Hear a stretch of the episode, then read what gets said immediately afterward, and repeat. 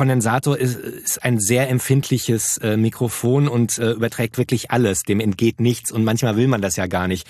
Und dann ist so ein dynamisches eigentlich auch völlig ausreichend, gerade für Podcasting-Zwecke. Ne? Es gibt bekannte dynamische Mikrofone, auch im Rundfunk zum Beispiel das Electro Voice RL20 oder das Shure SM7B heißt es, glaube ich. Ne? Also die kann man auch verwenden.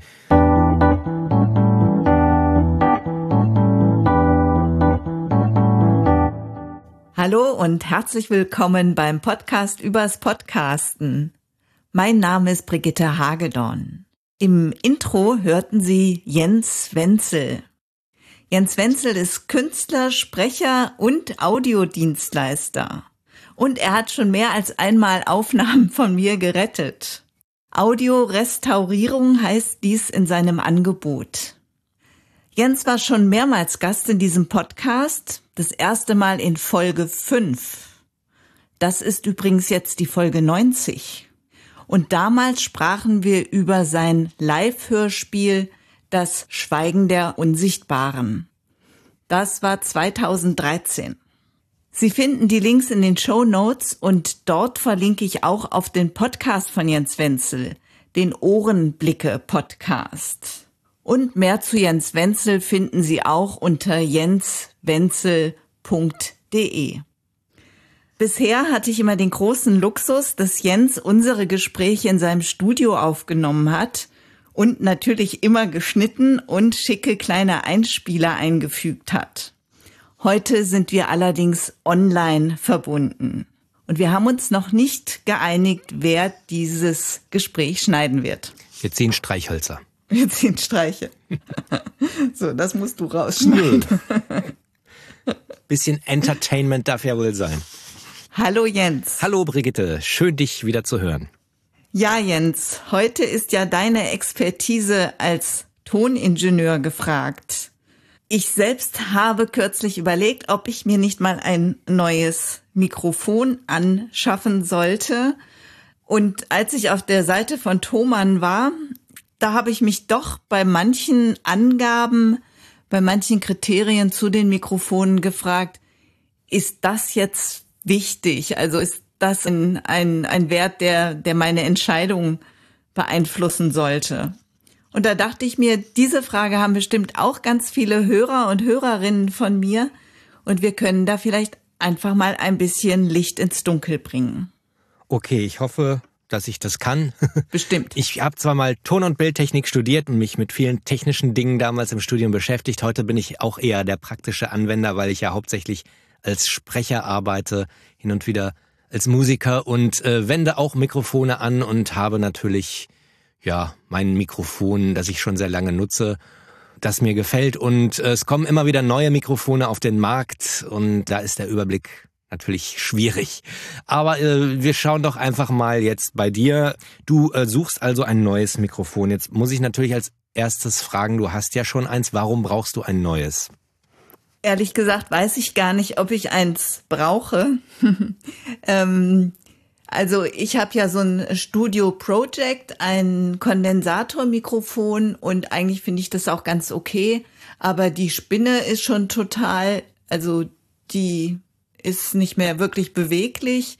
Und ich habe mir gedacht, vielleicht ist auch das Mikrofon von innen über die Jahre verstaubt, ein bisschen verdreckt und. Ich war ja irgendwann mal bei dir zu Hause und so dreckig ist es da nicht. das, das Mikro. Ja, wenn es natürlich, wenn es irgendwie mal in Schmutz gefallen ist, ja.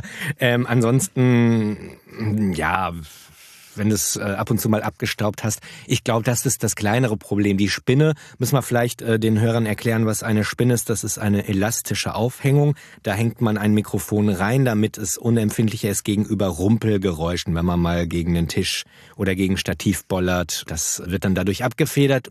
Ich erinnere mich ja noch damals, als du dir das gekauft hast. Ich hatte dir das, glaube ich, sogar empfohlen.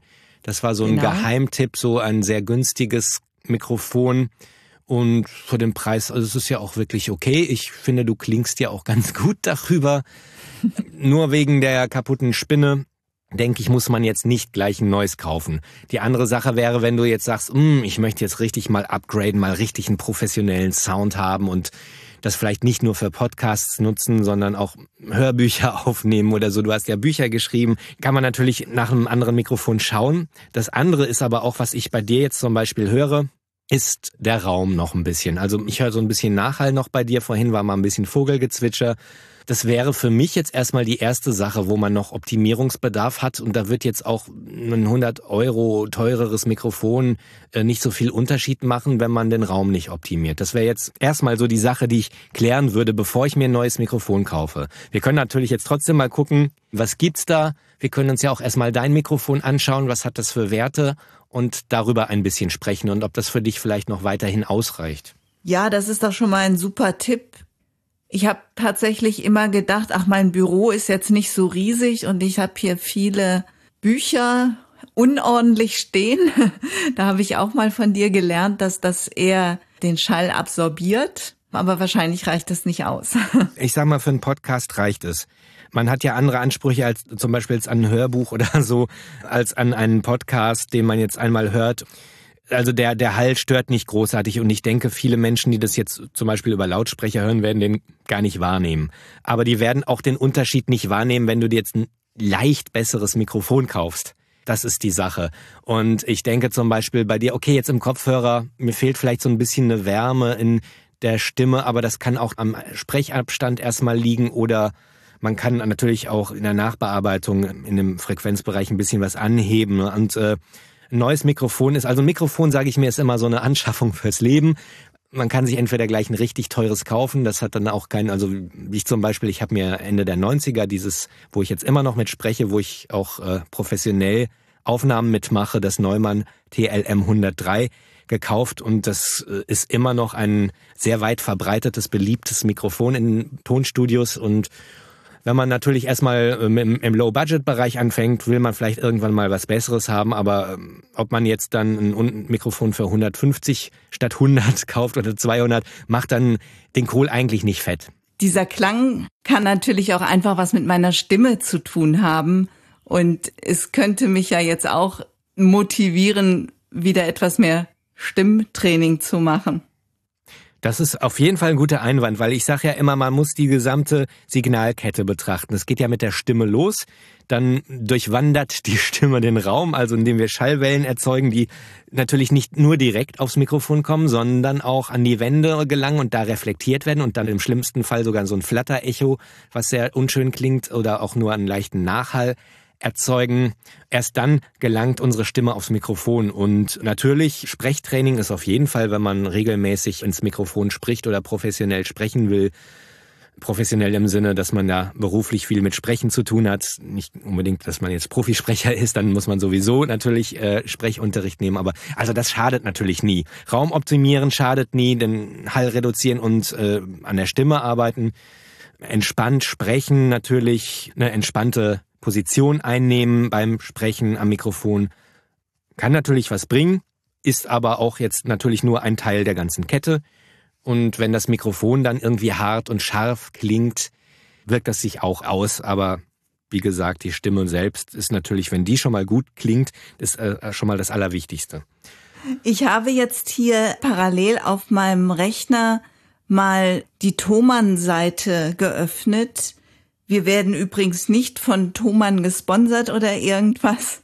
Das ist eine ganz persönliche Vorliebe von mir, dass ich dort gerne stöber und einfach auch gute Erfahrungen mit dem Musikhaus Thomann gemacht habe. Und ich habe jetzt hier mal aufgerufen, mein, mein Mikrofon, das ist ein Studio Großmembran Kondensator Mikrofon. Und Jens, vielleicht magst du mal kurz erklären, was sind Kondensatormikrofone im großen Gegensatz zu dynamischen Mikrofonen? Das sind ja die beiden Gruppen, in die man quasi Mikrofone einteilt. Ja, kann man zumindest so einteilen. Ja, genau. Also Kondensat, das ist ein anderes Wandlerprinzip. Das heißt, ähm, die, die Art, wie jetzt unser Schall, unsere Stimme, die Schallwellen, die wir erzeugen, in elektrischen Strom grob gesagt umgewandelt wird. Und bei einem Kondensatormikrofon, wie der Name schon sagt, ist da ein Kondensator drin. Wir kennen das vielleicht noch aus dem Physikunterricht, der Plattenkondensator. Das sind zwei Platten und da ist dann eine Ladung und dann wird so ein Feld erzeugt und so weiter und so weiter. Wir müssen nicht ins Detail gehen. Wir wissen vielleicht noch, ein Kondensator hat eine bestimmte Kapazität. Und wenn jetzt eine dieser Platten eine schwingende Membran ist, die durch Schallwellen angeregt wird in diesem Fall, dann ändert sich die Kapazität des Kondensators und ja, dann ist da noch so eine Schaltung drin, die uns nicht weiter interessiert. Letztlich kommt da dann ein elektrisches Signal hinten raus, das wir dann an unser Mischpult oder an unseren äh, Verstärker dann anschließen können. Und so erzeugt ein Kondensatormikrofon sozusagen ein elektrisches äh, Audiosignal. Das dynamische Mikrofon, das bekannteste ist das Tauchspulenmikrofon. Da drin ist eine Spule an der Membran befestigt, die zum Schwingen gebracht wird durch den Schall und da befindet sich so ein äh, Stabmagnet und mh, hm, vielleicht erinnern sich da einige auch noch an den Physikunterricht. Das nennt man Induktion. Das heißt, durch diese Bewegung der Spule gegenüber dem Magnetfeld wird dann eine Spannung erzeugt und dann fließt ein Strom. Das ist genau. Es gibt noch das Bändchenmikrofon als dynamisches Mikrofon. Das ist so ein, da ist dann so ein Metallstreifen drin, aber das ist jetzt eher was Exotisches, ist nicht ganz so verbreitet. Wir kennen dynamische Mikrofone vor allem von der Bühne, von, von Sängern, die da reinsingen oder die sind halt besonders robust und man kann die auch mal fallen lassen, ohne dass gleich was kaputt geht. Kondensatormikrofone werden vor allem auch in Studios benutzt, weil sie sehr empfindlich sind. Sie haben eine natürlichere und detailreichere Klangwiedergabe. Und gerade zum Beispiel bei Klassikaufnahmen ist es ja wichtig, wirklich den Klang möglichst naturgetreu einzufangen und nicht zu verfälschen. Dafür sind Kondensatormikrofone sehr gut geeignet, weil bei den dynamischen Mikrofonen diese Spule eine gewisse Trägheit hat, um erstmal ins Schwingen gebracht zu werden. Und was natürlich dann verhindert, dass die kleinen Feinheiten dann auch wiedergegeben werden. Das heißt, grundsätzlich funktioniert erstmal ein Mikrofon so, wir sprechen rein, unser, unsere Sprache, also der Schall, trifft auf eine Membran und diese Membran beginnt zu vibrieren und das wird umgewandelt entweder mit einem Kondensator oder mit einer Spule in elektrischen Strom, Strom oder Spannung. Ah, ja, das ist äh, natürlich Strom ist immer das, was fließt und Spannung ist sozusagen die, naja, das, das, was den Strom zum Fließen bringt, sozusagen die, wir sagen einfach mal so ganz grob, wir stellen wir uns mal ganz dumm, wie es in der Feuerzangenbowle heißt, ne, das Mikrofon als großes schwarzes äh, Blackbox und da vorne kommt der Schall rein, hinten kommt äh, eine Spannung raus, ja. Was da innen drin passiert, bei dem Kondensatormikrofon ist es etwas komplizierter, bei dem ähm, Tauchspulenmikrofon ist es natürlich etwas einfacher. Da wird halt eine, eine Wechselspannung erzeugt, die bringt dann sozusagen unsere Elektronen dazu, hin und her zu fließen und das ist der Strom, der durch das Kabel fließt. Dann gibt's dann noch den Verstärker und was da dann ist, ja, ich will jetzt nicht so sehr ins Detail gehen, aber äh, letztendlich, was, was da hinten rauskommt aus dem Mikrofon, ist bei beiden Wandlerprinzipien ähnlich, nur wir müssen für den Kondensator brauchen wir eine sogenannte Phantomspeisung, um damit es überhaupt funktioniert. Das heißt, der Kondensator muss unter einer Spannung stehen und ähm, da haben wir in professionellen Audiogeräten dann meist so eine Phantomspeisung, die wir zuschalten können. Das sind 48 Volt. In der Regel gibt auch andere, aber das ist dann eher die Ausnahme, äh, meistens 48 Volt, das ist der Standard, um unser Kondensatormikrofon überhaupt betreiben zu können, während das Tauchspulenmikrofon oder das dynamische Mikrofon die Spannung selber erzeugt durch diese Induktion. Das ist der große Unterschied. Das heißt, ein Kondensatormikrofon kann man nur betreiben, wenn man diese Phantomspeisung hat. Ich habe sie. Mh, es gibt auch ähm, sogenannte Elektret-Mikrofone. Das ist auch eine Sonderform des Kondensatormikrofons. Da steht dieser Kondensator sozusagen schon unter einer Dauerspannung, wenn man so salopp sagt, ähm, hat so eine Vorspannung und ähm, man muss jetzt nicht dann eine Phantomspeisung anlegen, sondern es reicht dann zum Beispiel, wir kennen das von so äh, äh Mobilrekordern wie diese Zoom-Rekorder, wo man dann so ein per Mini-Klinke so ein Mikrofon, noch extra externes Mikrofon anschließen kann. Da braucht man dann nur diese 1,5 Volt Tonaderspeisung, nennt sich das, um das Ding zu betreiben. Ja, das ist eine Sonderform. Aber wenn wir jetzt äh, normales Studiomikrofon nehmen, ein Kondensatormikrofon braucht in der Regel diese Phantomspeisung. Die Phantomspeisung, die bekommt mein Mikrofon über ein Audio-Interface. Ich habe ein M-Audio, das gibt's leider gar nicht mehr. Das heißt, mein Mikrofon hat auch einen sogenannten XLR-Stecker und an diesem Interface ist eine solche Buchse dafür dran und dann ist das Interface mit einem USB-Anschluss wieder mit meinem Rechner verbunden. Mhm. Ja, kann ich kurz äh, den Signalfluss, ne? Wir haben jetzt schon, wie gesagt, die Stimme, dann kommt der Raum, dann die Membran und dann kommt irgendeine Elektronik und hinten kommt eine Spannung. Äh, das schließen wir entweder, man kann es natürlich auch an Mischpult anschließen oder an einen Vorverstärker. Letztlich ein Audiointerface, das was du hast, da ist schon ein Vorverstärker mit drin eingebaut. Und ähm, dann wird das Signal nämlich verstärkt und du hast dann wahrscheinlich so einen Gain-Regler. Da kannst du die Empfindlichkeit einstellen. Ja. Ja, was heißt, wenn der Pegel zu leise ist oder zu laut, dann kannst du das korrigieren mit dem Gain-Regler. Das ist der Vorverstärker, den man damit sozusagen bedient. So, und dann gibt's den AD-Wandler, also analog digital, weil wir haben immer noch ein elektrisches Signal und das wird jetzt digitalisiert in diesem Wandler. Da wird so ein Zahlencode rausgemacht sozusagen und das geht dann zum Beispiel über USB dann in den Rechner rein, wo wir dann ganz tolle Sachen wie Schnitt und Klangbearbeitung und alles Mögliche damit machen können. Dann sind wir auf der digitalen Ebene. Darf ich da gleich mal äh, vorgreifen? Ich habe eine ganze Zeit tatsächlich gedacht, Kondensatormikrofone hätten immer einen XLR-Stecker. Aber es gibt auch Kondensatormikrofone mit einem USB-Anschluss.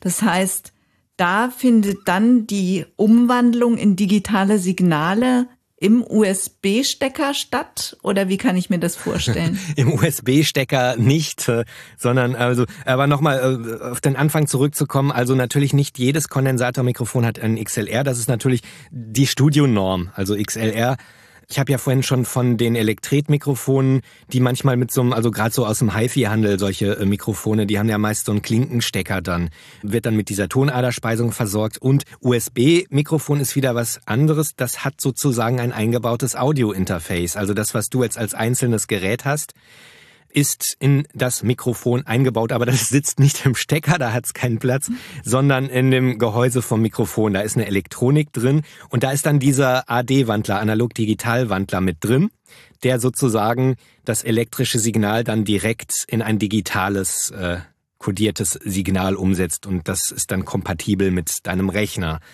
Aha. Also sozusagen, du hast so eine eierlegende Wollmilchsau, ne? Weil dein Audiointerface ist ja auch schon eigentlich zwei Geräte in einem. Du hast einen Vorverstärker und du hast den Wandler. Ne? Ich habe zum Beispiel einen externen Vorverstärker noch, der dann äh, in den Wandler geht. Audiointerface sind zwei Geräte in einem. USB-Mikrofon sind sozusagen drei Geräte in einem Mikrofon, Vorverstärker und Wandler. Alles in ein Gehäuse eingebaut, damit die Anwender das dann möglichst einfach haben und einfach nur den Stecker dann in den Rechner und alles läuft, wenn wir Glück haben. Das ist dann die doppelte eierlegende Wollmilchsau. ja. ja, Eier, Wolle und Milch. Also, also drei Sachen. Und ähm, ja, in der Regel ist es natürlich besser, wenn man Einzelkomponenten hat, weil die dann spezialisiert sind. Es ist klar, dass natürlich so ein USB-Mikrofon, wo alles drin ist, äh, was auch oft dann günstig ist, dass das natürlich nicht die Qualität liefert wie jetzt, wenn ich jetzt nur ein äh, Kondensatormikrofon mit so einem XLR-Anschluss kaufe, was wirklich nur ein Mikrofon ist. Lass uns doch mal bei den Kondensatormikrofonen erstmal bleiben. Und zwar hat meins eben eine große Membran und es gibt aber auch Kleinmembranmikrofone. Wo ist da der Unterschied? Was ist besser? Ja, das, das sind so Fragen, die man kann auch nicht sagen, ein, ein Kondensator ist besser als ein dynamisches Mikrofon oder so. Ähm, es, es hängt dann immer vom Anwendungszweck ab. Man sagt ja immer, für einen Sprecher, man muss einen Großmembran haben, muss man eigentlich gar nicht. Es sei denn, man ist jetzt YouTuber und die haben dann gerne ihr tolles Mikrofon dann möglichst präsent im Bild. Das ist aber eher so ein, so ein Ego-Ding. Im Prinzip kann man eigentlich auch äh, ein Kleinmembran nutzen. Warum nutzen wir meist ein Großmembran als Sprecher oder auch als Sänger? Weil es oftmals den Klang ein wenig färbt, äh, dem Klang einen gewissen Charakter gibt, während ein Kleinmembranmikrofon meist so ein bisschen neutraler ist. Das ist jetzt sehr allgemein gesagt, es hängt natürlich jetzt vom jeweiligen Fabrikat ab, aber man nutzt meist Kleinmembranmikrofone eher jetzt so zur Instrumentenabnahme oder vor allem auch bei, bei Klassikaufnahmen, weil man da einen möglichst natürlichen Klang haben will. Man möchte auch möglichst einen detailreichen Klang, also das Kratzen des Geigenbogens möglichst noch in allen Details einfangen. Während zum Beispiel bei einem Sänger oder Sprecher möchte man einfach einen schönen Sound auch haben, den Sound auch bewusst vielleicht ein bisschen färben. Und da gibt's mehr oder weniger Unterschiede jetzt auch zwischen den verschiedenen Mikrofonen, aber genau deswegen nutzt man aber auch meist für Sprecher, Sänger ein Großmembran, aber auch weil es einem ein besseres Feeling gibt. Es ist einfach cooler jetzt als Sänger in so ein schönes Großmembran reinzusingen als so ein, so ein kleines Stäbchen, was ja optisch eher nicht viel hermacht. Aber im Prinzip, also es heißt jetzt nicht, dass man unbedingt ein Großmembran haben muss, um Podcast-Sprachaufnahmen zu machen. Stimmt überhaupt nicht. Ich nutze selber, hab, mache manchmal Livestreams, so äh, Musik, Livestreams, also was ich sonst auf der Bühne mache. Ich mache ja so Kleinkunst. Sachen, Lieder, auch Chansons und äh, habe dann für den Livestream auch für den Gesang auch ein Kleinmembran benutzt, weil es einfach nicht so Ne? Im Gegensatz bei einigen YouTubern wollte ich mir jetzt kein dickes Mikrofon vors Gesicht hängen, weil es ging ja dann einfach um die Musik und da wollte ich dann ein unauffälliges Mikrofon und das aber trotzdem guten Sound macht und äh, kann man auch einen kleinen Membran nutzen. So, dann steht hier bei meinem Mikrofon als nächstes ein Zoll Kapsel mit Nierencharakteristik. Mit Nierencharakteristik da sind wir schon bei dem zweiten großen Unterscheidungsmerkmal von Mikrofonen, nämlich der Richtcharakteristik. Nierencharakteristik, sage ich mal, ist jetzt gut fürs Sprechen. Was bedeutet ein Zoll Kapsel? Naja, ein Zoll Kapsel, das ist die Größe der Kapsel. Also das, das sieht man ja auch, dem, ich habe mir die Seite ja hier auch, äh, Studio Projects B1. Man kann sogar ein bisschen in diesen Korb da, ne, dieses Drahtgeflecht, kann man ein bisschen reingucken. Da sieht man so ein rundes Ding.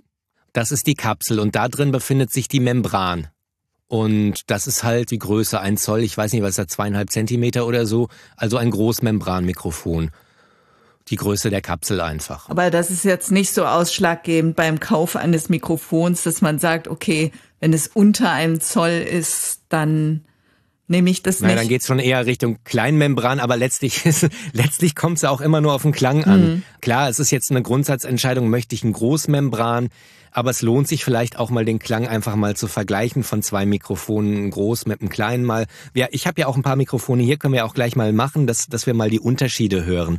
Und ähm, es ist jetzt für mich jetzt kein Wert, der irgendeine Bedeutung hat, ob das 1 Zoll oder 1,2 Zoll oder 0,8 Zoll ist, äh, sondern es kommt natürlich auf andere Sachen an. Aber Nierencharakteristik ist schon ein aussagekräftiges Charakteristikum. Auf jeden Fall. Also das ist natürlich wichtig, die Richtcharakteristik. Es gibt ja verschiedene, ja, ich sage mal, das, das klassische, das, die älteste Form des Mikrofons, man nennt es auch Druckempfänger, äh, hat eine Kugelcharakteristik, das heißt, es nimmt einfach den Schalldruck der Umgebung auf und das ist egal, wo ich jetzt stehe. Also ob ich hinter dem Mikrofon, vor dem Mikrofon, über oder unter dem Mikrofon. Es nimmt im Idealfall, natürlich funktioniert das auch nicht, weil so ein Mikrofon natürlich auch äh, physische äh, Maße hat. Aber im Idealfall nimmt es von allen Seiten den Schall gleich auf. Und das ist gerade bei Sprachaufnahmen oft nicht erwünscht, weil wir möchten ja einen möglichst präsenten, trockenen Klang. Wir möchten möglichst wenig Raum hören.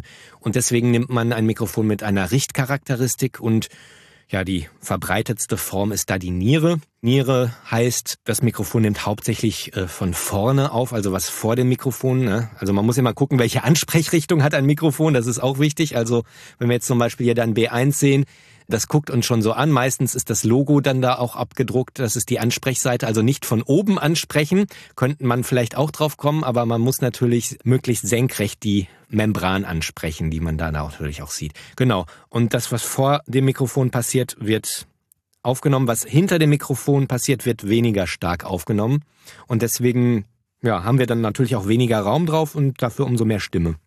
Hängt natürlich auch von dem Abstand ab. Also wenn ich jetzt näher rangehe, dann bin ich natürlich präsenter, aber dann tritt noch ein anderer Effekt zutage, nämlich der sogenannte Nahbesprechungseffekt. Man merkt, die Stimme wird bassiger, ein bisschen wärmer oder auch dumpfer und das hat man bei Mikrofonen, die eine Richtcharakteristik haben, keine Kugelmikrofone sind.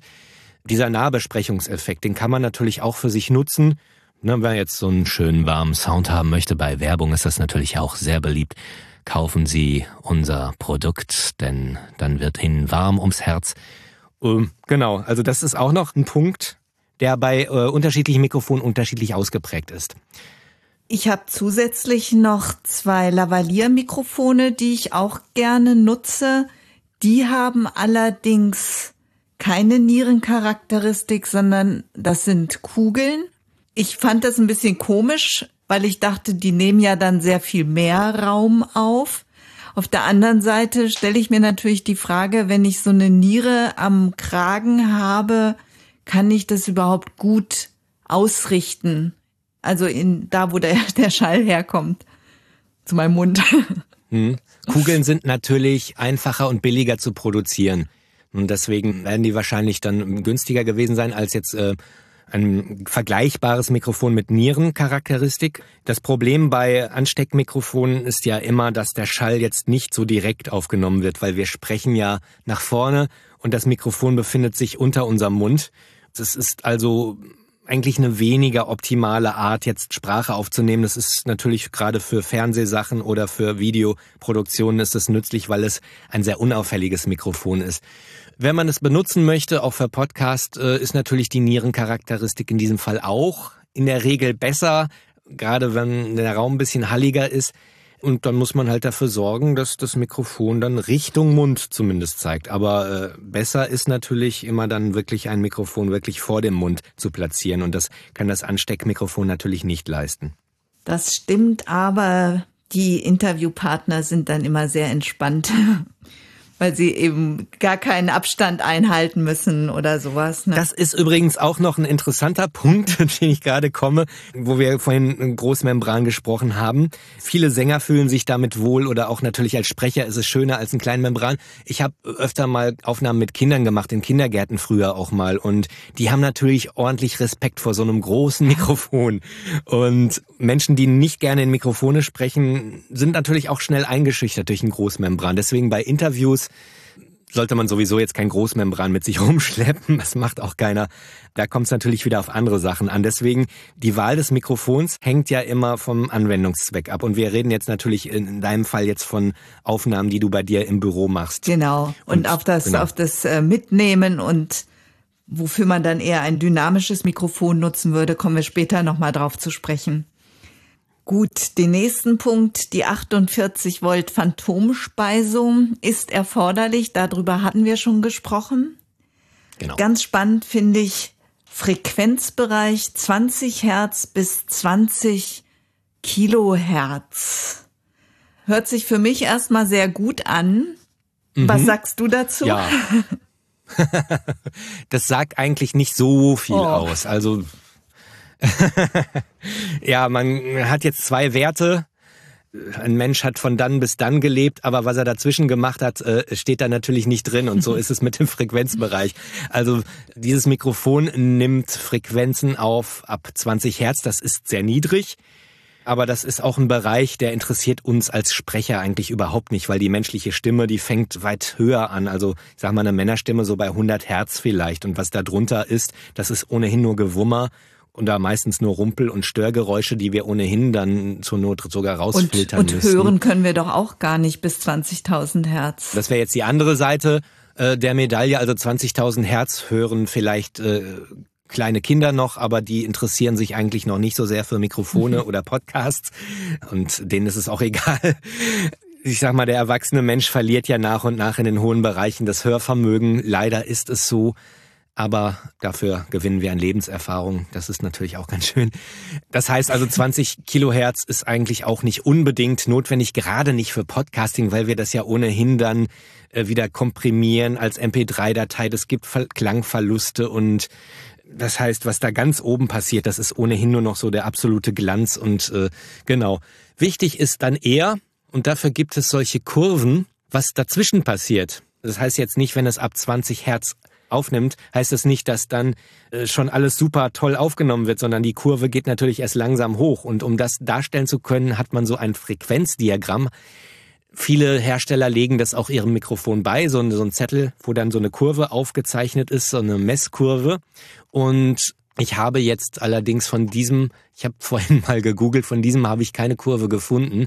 Ich schicke dir jetzt mal den Link von einem Mikrofon, das ist auch äh, im, ich sag mal, im günstigeren Bereich von der Firma Rode, äh, das NT1A. Und das ist, äh, habe ich hier gleich zum Vergleich, können wir dann auch mal hören, habe ich das auch hier. Da haben wir jetzt hier zwei Kurven. So, hast du es bekommen? Kannst du es sehen? Ja, danke. Sehe ich. genau, wir haben ja jetzt zwei Frequenzdiagramme. So, und dann haben wir auf der X-Achse, unten stehen die Frequenzen von 20 Hertz bis 20.000 Hertz und der Pegel ist auf der äh, Y-Achse. Es schwankt sozusagen um 0 dB und es hat dann Ausschläge nach oben und unten. Ich werde das Bild auf jeden Fall verlinken. Das ist mir gerade aufgefallen, deswegen war ich ein bisschen verwirrt. Da steht NTA1A. Ich glaube, dass das ein äh, Fehler ist. Es ist das NT1A, das Mikrofon, das ich gleich auch nochmal vorstellen möchte. Genau, und jetzt äh, vergleich mal diese beiden Kurven und was fällt dir da auf? Na, die untere geht ziemlich, ziemlich gleichmäßig auf einer langen Strecke und in den hohen Frequenzen geht sie nochmal kurz höher und dann runter und auf der oberen Kurve ist sie ungleichmäßiger, geht aber auch genau. am Ende hoch und ist so kurz vor der 100 geht, hm. geht die Kurve höher. Ja. Und dann wieder runter. Genau, also oben ist das NT1A, unten ist das NT1, das ist das teurere Mikrofon von Rode. Und wir sehen bei dem NT1 ist die Kurve viel glatter und das heißt, dass die Frequenzen da viel neutraler übertra neutraler ist eigentlich eine komische Steigerung, aber dass die Frequenzen neutral übertragen werden, sagen wir jetzt mal von 30 Hertz bis äh, 4000 Hertz, äh, ja fast neutral übertragen werden. Das heißt, da gibt's keine Anhebung oder Absenkung. Und dann, das hat man oft bei Mikrofonen, gerade für Sprachaufnahmen, die haben dann so eine Höhenanhebung. Das sieht man bei diesem NT1 sehr schön. Da haben wir jetzt so zwei Dezibel geht's da los. Ab 4.000, 5.000 Hertz, ne? Und das heißt, es klingt so ein bisschen brillanter dann. Und das ist natürlich auch für die Sprachverständlichkeit besser, ne? Und das heißt, es wird nicht dumpf klingen. Das kann man zumindest so ein bisschen aus dieser Kurve ablesen und ist also schon viel aussagekräftiger. Wenn wir jetzt das mit dem NT1A vergleichen, dieses Hin und Her, es hat keinen linearen Frequenzgang und das kann man aus dieser Kurve sehen. Wenn wir jetzt einen möglichst neutralen Sound haben möchten, wäre das NT1A sicherlich nicht das Beste. Und man sieht hier eine starke Höhenanhebung. Da im Bereich so über 10.000 irgendwo hat man nochmal so einen Zipfel. Das werden wir auch nachher hören. Das sind solche Spitzen dann, die da noch rauskommen. Und nur wenn man da ein bisschen Erfahrung hat, kann man aus diesen Frequenzdiagrammen ein bisschen was ablesen. Diese reinen Zahlen, die wir da bei Thomann haben, die bringen nichts. Das heißt, wenn man jetzt ein Mikrofon kaufen will, dann kann man mal googeln nach solchen Frequenzdiagrammen. Und da hat man dann schon ein bisschen Eindruck, ja, wie es ungefähr so klingen wird, zumindest vom Frequenzgang. Es gibt natürlich noch tausend andere Parameter, die bei einem Mikrofon auch wichtig sind. Interpretiere ich das jetzt hier richtig bei dem NT1A, dass der Bereich 100 bis 200, dass der nochmal angehoben wird? Genau, das heißt, da ist so, das ist so im tieferen, das wäre jetzt so, wo meine Stimme so anfängt dann hätten wir jetzt, ich, ich simuliere das jetzt durch äh, näheres mhm. Ansprechen, dann wäre in diesem Bereich, äh, wo wir jetzt auch mehr Bass hören, ist da so eine Anhebe. Das kann ja durchaus erwünscht sein, ne? dass man sagt, ich möchte jetzt meine Stimme da in dem Bereich so ein bisschen mehr, ich möchte da ein bisschen mehr Wärme drin haben. Ähm, das heißt jetzt nicht, dass es schlecht ist, weil die Kurve jetzt nicht so gleichmäßig ist, aber äh, man sollte sich das nur bewusst machen, dass wenn man jetzt einen natürlichen Sound haben will, dann vielleicht eher zu dem NT1 greift, während ne, wenn man bestimmte Vorlieben hat, ich möchte vielleicht sogar dabei zwischen 100 und 200 Hertz ein bisschen was anheben. Und in den Höhen äh, möchte ich auch ein bisschen mehr Brillanz haben. Dann ist das vielleicht gar nicht die schlechtere Wahl. Ne? Also das heißt, es hat jetzt keinen Einfluss auf die Qualität, sondern einfach nur auf den Klang. Während zum Beispiel jetzt gibt reine Messmikrofone, da ist die Kurve wirklich flach wie Brandenburg bis äh, in den Ultraschallbereich hinein. Ja, das ist dann zum, zum Einmessen von Räumen zum Beispiel. Genau, und da sollte die Kurve wirklich, da, äh, für diesen Zweck muss die Kurve flach sein. Ne, wenn wir jetzt Sound machen wollen, äh, eine bestimmten Klangvorstellung haben, dann kann diese Kurve, muss sie nicht unbedingt linear sein. Würdest du jetzt aber ein Mikrofon, was einen Frequenzbereich zum Beispiel von 150 Hertz bis 10.000 Hertz nur hat, eher davon abraten oder? Ja, genau. Und das ist natürlich, wenn wir das haben, bis 10.000 Hertz heißt, äh, da fehlen dann die Höhen. Die hören wir ja auch noch. Also wenn wir nicht gerade einen Hörschaden haben oder irgendwie Altersschwerhörigkeit. Ich sag mal, in unserem Alter kann man ja durchaus noch bis, bis 15 Kilohertz durchaus noch äh, Frequenzen wahrnehmen. Unten ist es nicht so schlimm, also 50 Hertz, äh, wie gesagt, bei 100 Hertz äh, fängt es wirklich erst an, interessant zu werden. Das heißt aber auch, wenn das Mikrofon jetzt erst bei 100 Hertz anfangen würde, heißt, dass die 100 Hertz auch noch nicht voll da sind, sondern die Kurve geht ja erst langsam dann nach oben. Das heißt, man muss natürlich schon immer ein bisschen Spiel einkalkulieren, weil du siehst ja auch, äh, ich gucke mir gerade nochmal das Frequenzdiagramm an, dass am Schluss ganz oben geht die Kurve ja auch wieder nach unten. Mhm. Ne, also unter den 20 Kilohertz geht die Kurve wieder. Ne? Das heißt, man hat ja solche Randeffekte da, wo es dann wirklich nicht mehr linear ist und Genau, aber 50 Hertz ist auch noch völlig in Ordnung. Wenn da steht, was weiß ich, 200 Hertz oder auch, auch 100 schon, ist eigentlich schon ja, dann fehlt, dann weiß man, da fehlt ein bisschen der Bass und äh, bis 10.000 Hertz fehlen die Höhen.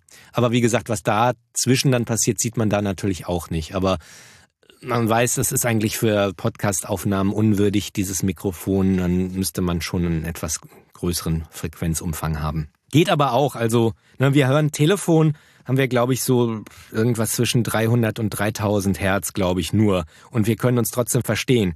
Also wir haben einen sehr kleinen, schmalbandigen Bereich und trotzdem ist die Sprachverständlichkeit immer noch gegeben, aber es klingt halt nicht schön. Ne? Ja, und ein bisschen macht der Klang ja auch den Hörgenuss.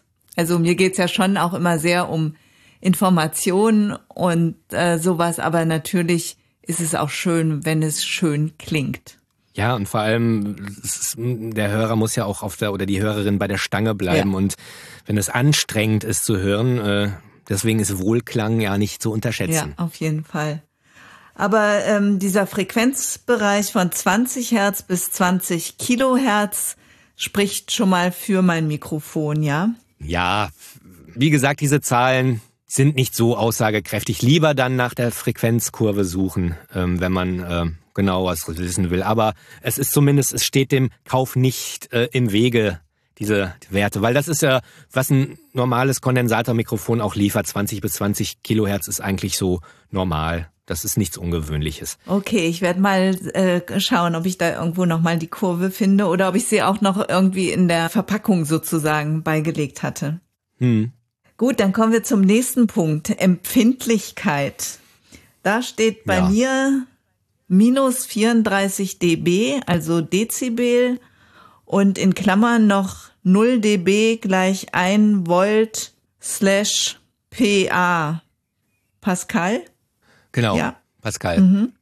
Äh, Volt pro Pascal. Ah, Volt pro Pascal. Ich war immer ganz schlecht in Physik. Ja, ich, ich habe das jetzt auch nochmal äh, nachgedacht. Es gibt zwei Arten, die Empfindlichkeit darzustellen in solchen Tabellen. Also da darf man sich nicht verwirren lassen. Einmal mit diesen dB, wie es hier ist, und zwar sind das immer negative Werte.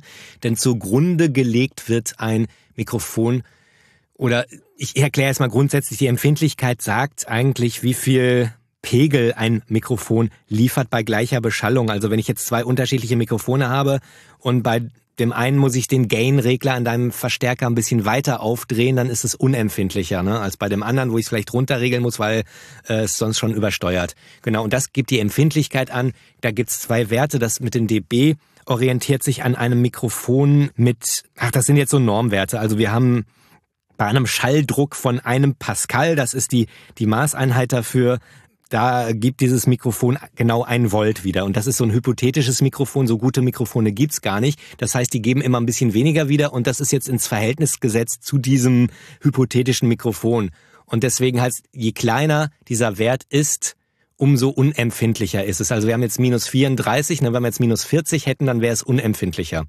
Und ja, so kann man jetzt Mikrofone vergleichen. Die andere Angabe ist Millivolt pro Pascal. Hat man auch manchmal. Wer da unsicher ist, einfach nochmal nachgoogeln. Da findet man Empfindlichkeit, findet man dann auch die Angaben. Wird manchmal auch als Übertragungsfaktor bezeichnet. Ja, es ist eigentlich für uns nicht so wichtig beim Kondensatormikrofon.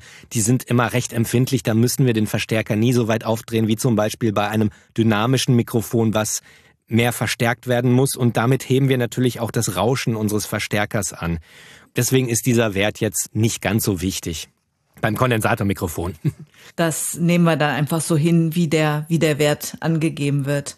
Äh, ja, man kann auf jeden Fall mal drauf gucken und es auch mal mit anderen Mikrofonen vergleichen, aber im Allgemeinen sind Kondensatormikrofone, gerade die Großmembran, die liefern schon genug Power, dass man da jetzt nicht den Verstärker bis ganz hinten gegen aufdrehen muss und das Rauschen damit sehr stark anhebt. Und ich höre ja jetzt bei dir auch jetzt kein übermäßig starkes Rauschen. Und jetzt ganz banal gefragt, was ist besser, eine möglichst geringe Empfindlichkeit oder eine höhere Empfindlichkeit? Natürlich ist die höhere besser, weil du dann weniger verstärken musst und mehr verstärken heißt immer äh, auch mehr Rauschen hinzufügen. Also wenn es minus 34 ist, dann wäre es besser, wenn es zum Beispiel nur minus 12 wäre.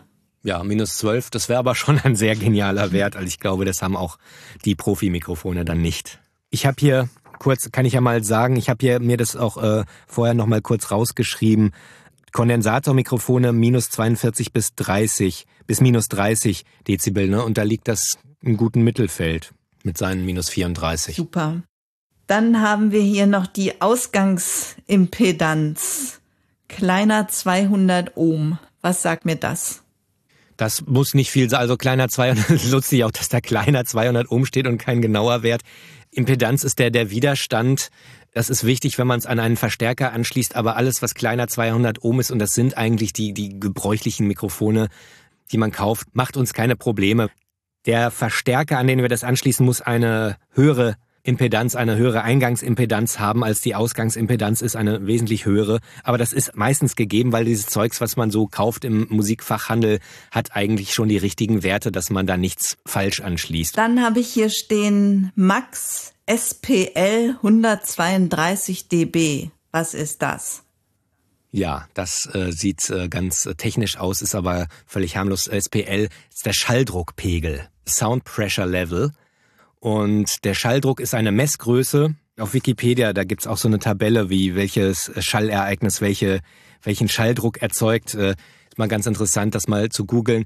132 Dezibel ist das, was das Mikrofon noch äh, aufnehmen kann, ohne dass es verzerrt. Und das ist schon ordentlich laut. Das ist schon wirklich, äh, ja, also das, was wir mit der Stimme wahrscheinlich nicht erreichen, sondern vielleicht eher jetzt mit einer Tuba oder irgendeinem sehr lauten Musikinstrument. Das ist eigentlich für Sprachaufnahmen ist dieser Wert jetzt nicht so wichtig. Gut, das Eigenrauschen, da hat mein Mikrofon 12 dB. Wir haben, glaube ich, vorhin schon mal gesagt, es, es rauscht nicht. Ja, das Rauschen kommt natürlich nicht nur vom Mikrofon, sondern auch der, der Vorverstärker fügt ein Rauschen hinzu. Grundsätzlich ist das Eigenrauschen das Geräusch, was ein Mikrofon von sich gibt, wenn kein Schall reinkommt. Also das, ne, wenn du ein Mikrofon irgendwo anschließt und dann kann man das messen in bestimmten Verfahren, wie viel Geräusch es sozusagen von sich gibt. Ne? Und das ist, ist ein guter Wert, also äh, 12 äh, dB, das ist, da, da bekommst du keine Probleme und ich höre ja auch keine Probleme bei dir.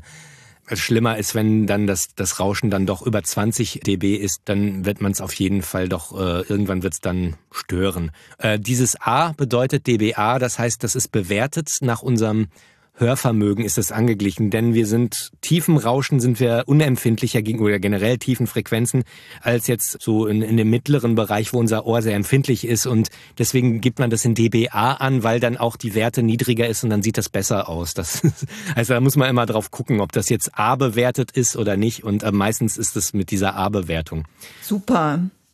Kann man auch alles googeln wenn man es äh, näher wissen will, was es bedeutet. Super, Jens. Jetzt ähm, habe ich schon mal ganz viele ja, Stichpunkte, unter denen ich sozusagen nochmal nach einem anderen, vielleicht nach einem neuen Mikrofon Ausschau halten kann. Aber vielleicht kommen wir noch mal kurz auf die dynamischen Mikrofone zu sprechen.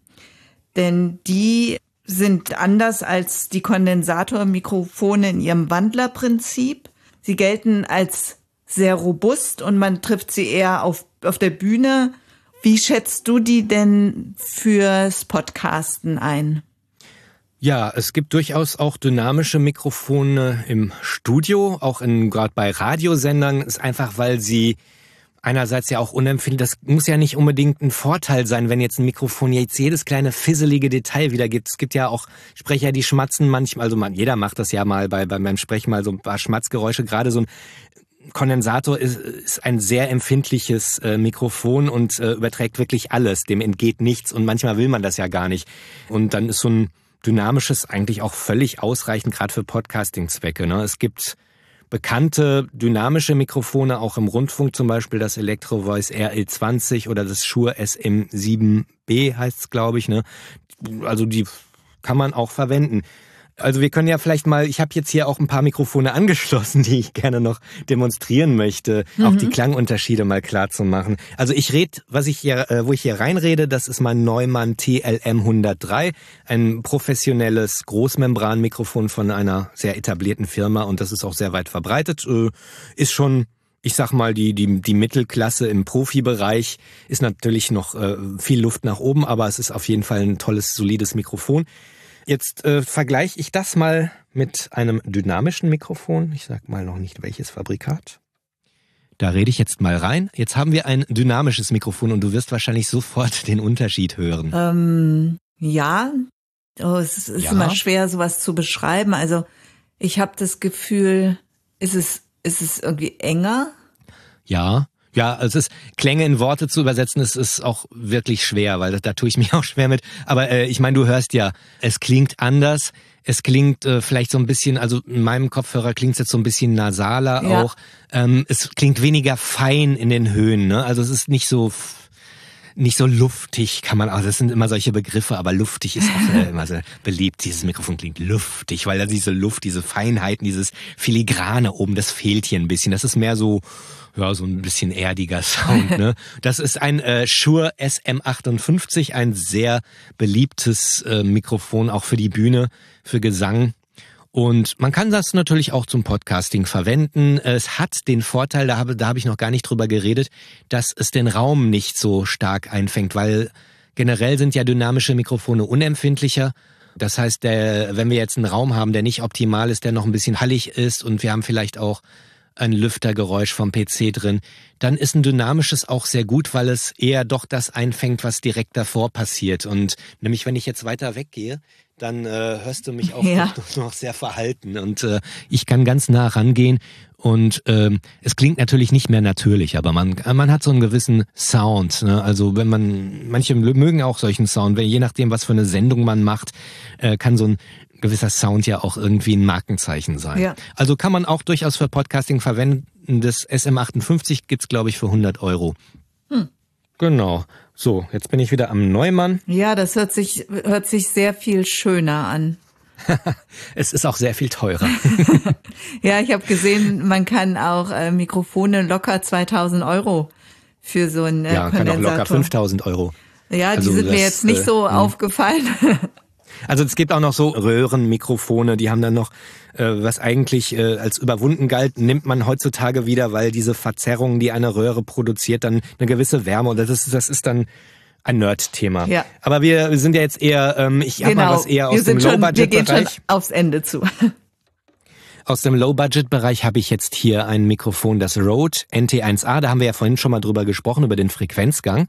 Und äh, also ich finde, man hört das auch ein bisschen, diese, diese Höhenspitze, die das Ding da hat, so ein bisschen so ein Pieksen da oben in den Höhen, so ein Zischen bei den Zischlauten. Du hast jetzt schon gewechselt. Ähm, genau, hast du nicht gemerkt? Doch, doch. Aber ich, also ich finde es tatsächlich schwer, diese Unterschiede zu hören. Es gibt ja auch zum Beispiel auf Thomann immer so Hörbeispiele. Und dann denke ich bei dem ersten, was ich mir anhöre, denke ich auch, das klingt ja schön. Und dann höre ich das nächste und denke, ach, das klingt ja auch schön. Und es, es fällt mir schwer, die Unterschiede dann wirklich rauszuhören. Ja, ähm, der Unterschied ist natürlich jetzt wesentlich kleiner, weil es auch ein Großmembran-Kondensatormikrofon ist, äh, als jetzt bei dem dynamischen Mikrofon. Es sind tatsächlich Feinheiten und äh, gerade ich, wenn ich jetzt noch viel nachbearbeite und so, man merkt natürlich schon den Unterschied dann auch eher zu einem teureren Mikrofon. In welches sprichst du jetzt? Das ist immer noch das Rode NT1A. Mhm. Und ähm, es hat so mehr Höhen, finde ich, da oben noch. Und die Höhen sind ein bisschen schärfer. Deswegen finde ich, das ist alles immer subjektiv. Klang ist ja immer subjektiv. Diese Kurven sind wiederum reine Messwerte, die sagen auch nicht über das äh, subjektive Empfinden aus und genau, aber das Ding kostet halt, äh, ist halt wesentlich günstiger als das Neumann. Das kostet 160 Euro inklusive Spinne und Popschutz. ist auf jeden Fall gerade so für den Einsteigerbereich eigentlich schon ein ganz brauchbares Mikrofon. Ist das ein also, USB-Mikrofon? Hm? Nein, ich habe hier keine USB-Mikrofone. Da können wir nachher nochmal kurz drüber sprechen, über USB-Mikrofone. Ich habe hier natürlich nur äh, ganz normale Studiomikrofone, die ich jetzt hier über ein kleines Mischpult in meiner Sprecherkabine angeschlossen habe, um sie zu vergleichen. Vielleicht nochmal zum Schluss nochmal ein anderes Mikrofon. Ich sag jetzt mal nicht, was das ist. Du sagst mir jetzt einfach nur mal, was du äh, hörst. Du wirst jetzt bestimmt auch wieder einen Unterschied hören. Und wenn ich jetzt nochmal ein bisschen rede und ja, fällt dir was auf? Sonst kann ich auch kurz was dazu ja, sagen. Ja, also für mich hört sich das jetzt, jetzt flacher an und weiter weg. Das liegt auch daran, dass es sich weiter weg anhört, dass dieses Mikrofon eine Kugelcharakteristik hat. Hm. Ich habe jetzt hier ein Kleinmembranmikrofon, das ist ein äh, Octava, das ist so ein russisches Fabrikat, das habe ich mir damals mal gekauft. Das hat nämlich auswechselbare Kapseln. Da kann ich eine Kapsel draufschrauben, die mal Kugel ist, mal Niere oder mal Hyperniere, also noch stärker gerichtet. Und jetzt habe ich die Kugel einfach mal draufgeschraubt und man hört jetzt mehr so den Ra äh, Raum noch meiner Kabine. Ist natürlich, die Kabine ist jetzt nicht so, hat nicht so viele Reflexionen wie als wenn wir jetzt in einem normalen Zimmer sind. Da wird es stärker auffallen. Aber ich gehe einfach nochmal weiter weg und wir hören doch viel stärker die Kabine, als wenn ich jetzt mal zum Vergleich das Neumann nehme. Ich bin da jetzt genauso weit weg, klinge trotzdem noch viel präsenter als jetzt ja, über diese Kugelcharakteristik. Auf jeden Fall, ja, sehr schön. Genau. Und deswegen also eine Kugelcharakteristik würde ich jetzt für reine Sprachaufnahmen nicht verwenden.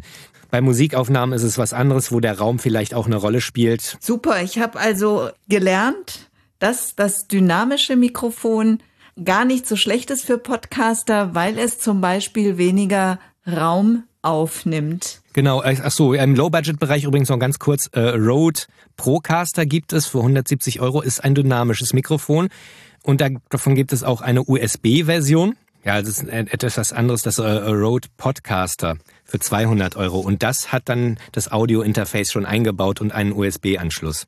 Auch ein dynamisches Mikrofon. Also es wird durchaus auch für Podcasting benutzt, sowas. Ja, Jens, dann danke ich dir bis hierhin schon mal für die vielen Infos und ich fühle mich ein ganzes Stück weit sicherer, wenn ich mich jetzt auf die Suche nach einem neuen Mikro mache. Und ich glaube, ich würde wirklich nur ein neues kaufen, wenn es dann auch ja deutliche Klangverbesserung bringt. Und da muss ich einfach auch gucken, ob das dann im Budget liegt sozusagen. Genau, ich meine, für dich wäre vielleicht mal interessant, weil man eben bei dir den Raum hört, äh, mal ein dynamisches mal auszuprobieren ob da der Raum vielleicht dann weniger zu hören ist. Und das wäre, das wäre jetzt vielleicht noch eine Situation, wo man sagen kann, okay, man kann mal ein anderes ausprobieren. Ansonsten, wie gesagt, schadet es nie, immer noch den Raum ein bisschen trockener zu machen. Mhm. Und äh, genau, vielleicht noch ganz kurz ähm, zu Testberichten finde ich auch immer ganz gut, weil diese Angaben auf Thomann allein, die würden mir jetzt nicht ausreichen, um irgendwie mir ein Urteil erlauben zu können. Bei Testberichten muss man immer gucken, wer hat den geschrieben, sind die einigermaßen unabhängig haben die vielleicht Anzeigenkunden, denen sie gerne ein bisschen Werbung machen oder auf YouTube auch immer gerne sind dann solche Affiliate-Links, kauft dieses Mikrofon bei Amazon und dann kriegt derjenige eine Provision. Deswegen finde ich immer am besten Hörbeispiele sich anzuhören. Gibt zum Beispiel bei Delamar oder bei Bonedo, bei diesen Portalen, wo es auch viele Testberichte zu lesen gibt, die haben meistens auch Hörbeispiele dabei und da auch immer darauf achten, wie wurde die Aufnahme gemacht, welchen Abstand hatte derjenige beim Sprechen. Wenn das dabei steht, ist das auch immer, weil, wie gesagt, ne, das ist mein Neumann aus dieser Entfernung und das ist dasselbe Mikrofon aus dieser Entfernung. Und äh, ähm, deswegen ein Hörbeispiel allein ist oft dann auch nicht aussagekräftig. Aber man hört zum Beispiel, rauscht da irgendwas in den stillen Momenten und das ist auf jeden Fall, worauf man achten sollte. Bei Thomann, manche Hörbeispiele haben dann so einen Hall drauf, wo ich denke, was soll das? Ich möchte das Mikrofon hören, nicht einen künstlich zugefügten Hall. Da gibt's dann auch aber immer diese trockenen. Ne? Hier haben wir zum Beispiel bei dem B1 haben wir hier Ballad Dry. Das wäre dann dieses. Ne? So, aber keine Ahnung, wie weit die Dame jetzt zum Beispiel weg davon war. Nämlich, wenn sie näher dran ist, klingt's wärmer. Das heißt, diese Hörbeispiele sind auch immer nur nicht ganz so aussagekräftig, wenn wir keine weiteren Informationen haben. Aber äh, das sind so immer mit bisschen kritischem Blick äh, durchs Internet gehen, wenn man da irgendwelche Empfehlungen oder Testberichte hat. Aber man kann sich dann so auch sein Wissen so ein bisschen, zumindest so ein bisschen zusammen googeln und letztlich hilft dann immer nur das eigene Ausprobieren. Es gilt ja für alles im Internet, dass man immer vorsichtig sein muss, wenn jemand sagt, ja toll, super, klasse, fünf Sterne und so. Ich finde bei Thomann tatsächlich ganz schön, dass da drunter meistens von Kunden steht, wofür sie dieses Mikrofon jetzt nutzen und welche hm. Erfahrungen sie damit gemacht haben. Also solche Berichte finde ich immer ganz interessant. Da muss man aber auch aufpassen, hat derjenige Ahnung, der das schreibt und ähm, ja, Thomas geht's noch bei Amazon, würde ich, also viele Firmen schreiben da ihre Bewertungen dann selber und äh, muss man immer sehr, diese User-Bewertung muss man immer auch sehr mit Vorsicht genießen. Ja, das ist aber ja, ja überall. Ja, ja, im, aber im so. äh, ja, aber man muss trotzdem mal mhm. darauf aufmerksam machen. Ähm, mhm. Bei Thomann, was ich da aber auch gut finde, da sind dann immer Testberichte verlinkt unter dem Produkt, oftmals verschiedene Testberichte und dann kann man sich auch so ein bisschen Gesamtbild machen. Also ich würde mich auch nie auf einen Testbericht nur verlassen. Man kann sich halt im Netz so einen groben Überblick verschaffen, taugt das Mikrofon generell was, aber dann weiß man noch lange nicht, passt das gut zu meiner Stimme, denn jede Stimme klingt anders und die Kombination meine Stimme zu dem jeweiligen Mikrofon, die kann mir keinen Testbericht zeigen. Ja, und letztlich muss dann sowieso das eigene Ohr entscheiden. Also das Schlusswort ist, trauen Sie Ihren Ohren. Jens, vielen Dank. Gerne. Ja, liebe Hörerinnen und liebe Hörer, das war jetzt eine ganze Menge Stoff und ich hoffe, Jens und ich haben Sie nicht zusätzlich verwirrt, sondern Sie haben auch Lust, vielleicht mal das eine oder andere Mikrofon auszuprobieren. Ich möchte gern nochmal die Webseite von Jens nennen, von Jens Wenzel und so heißt auch seine Webseite Jens Wenzel mit z.de. Und ich freue mich natürlich, wenn Sie nächstes Mal wieder dabei sind.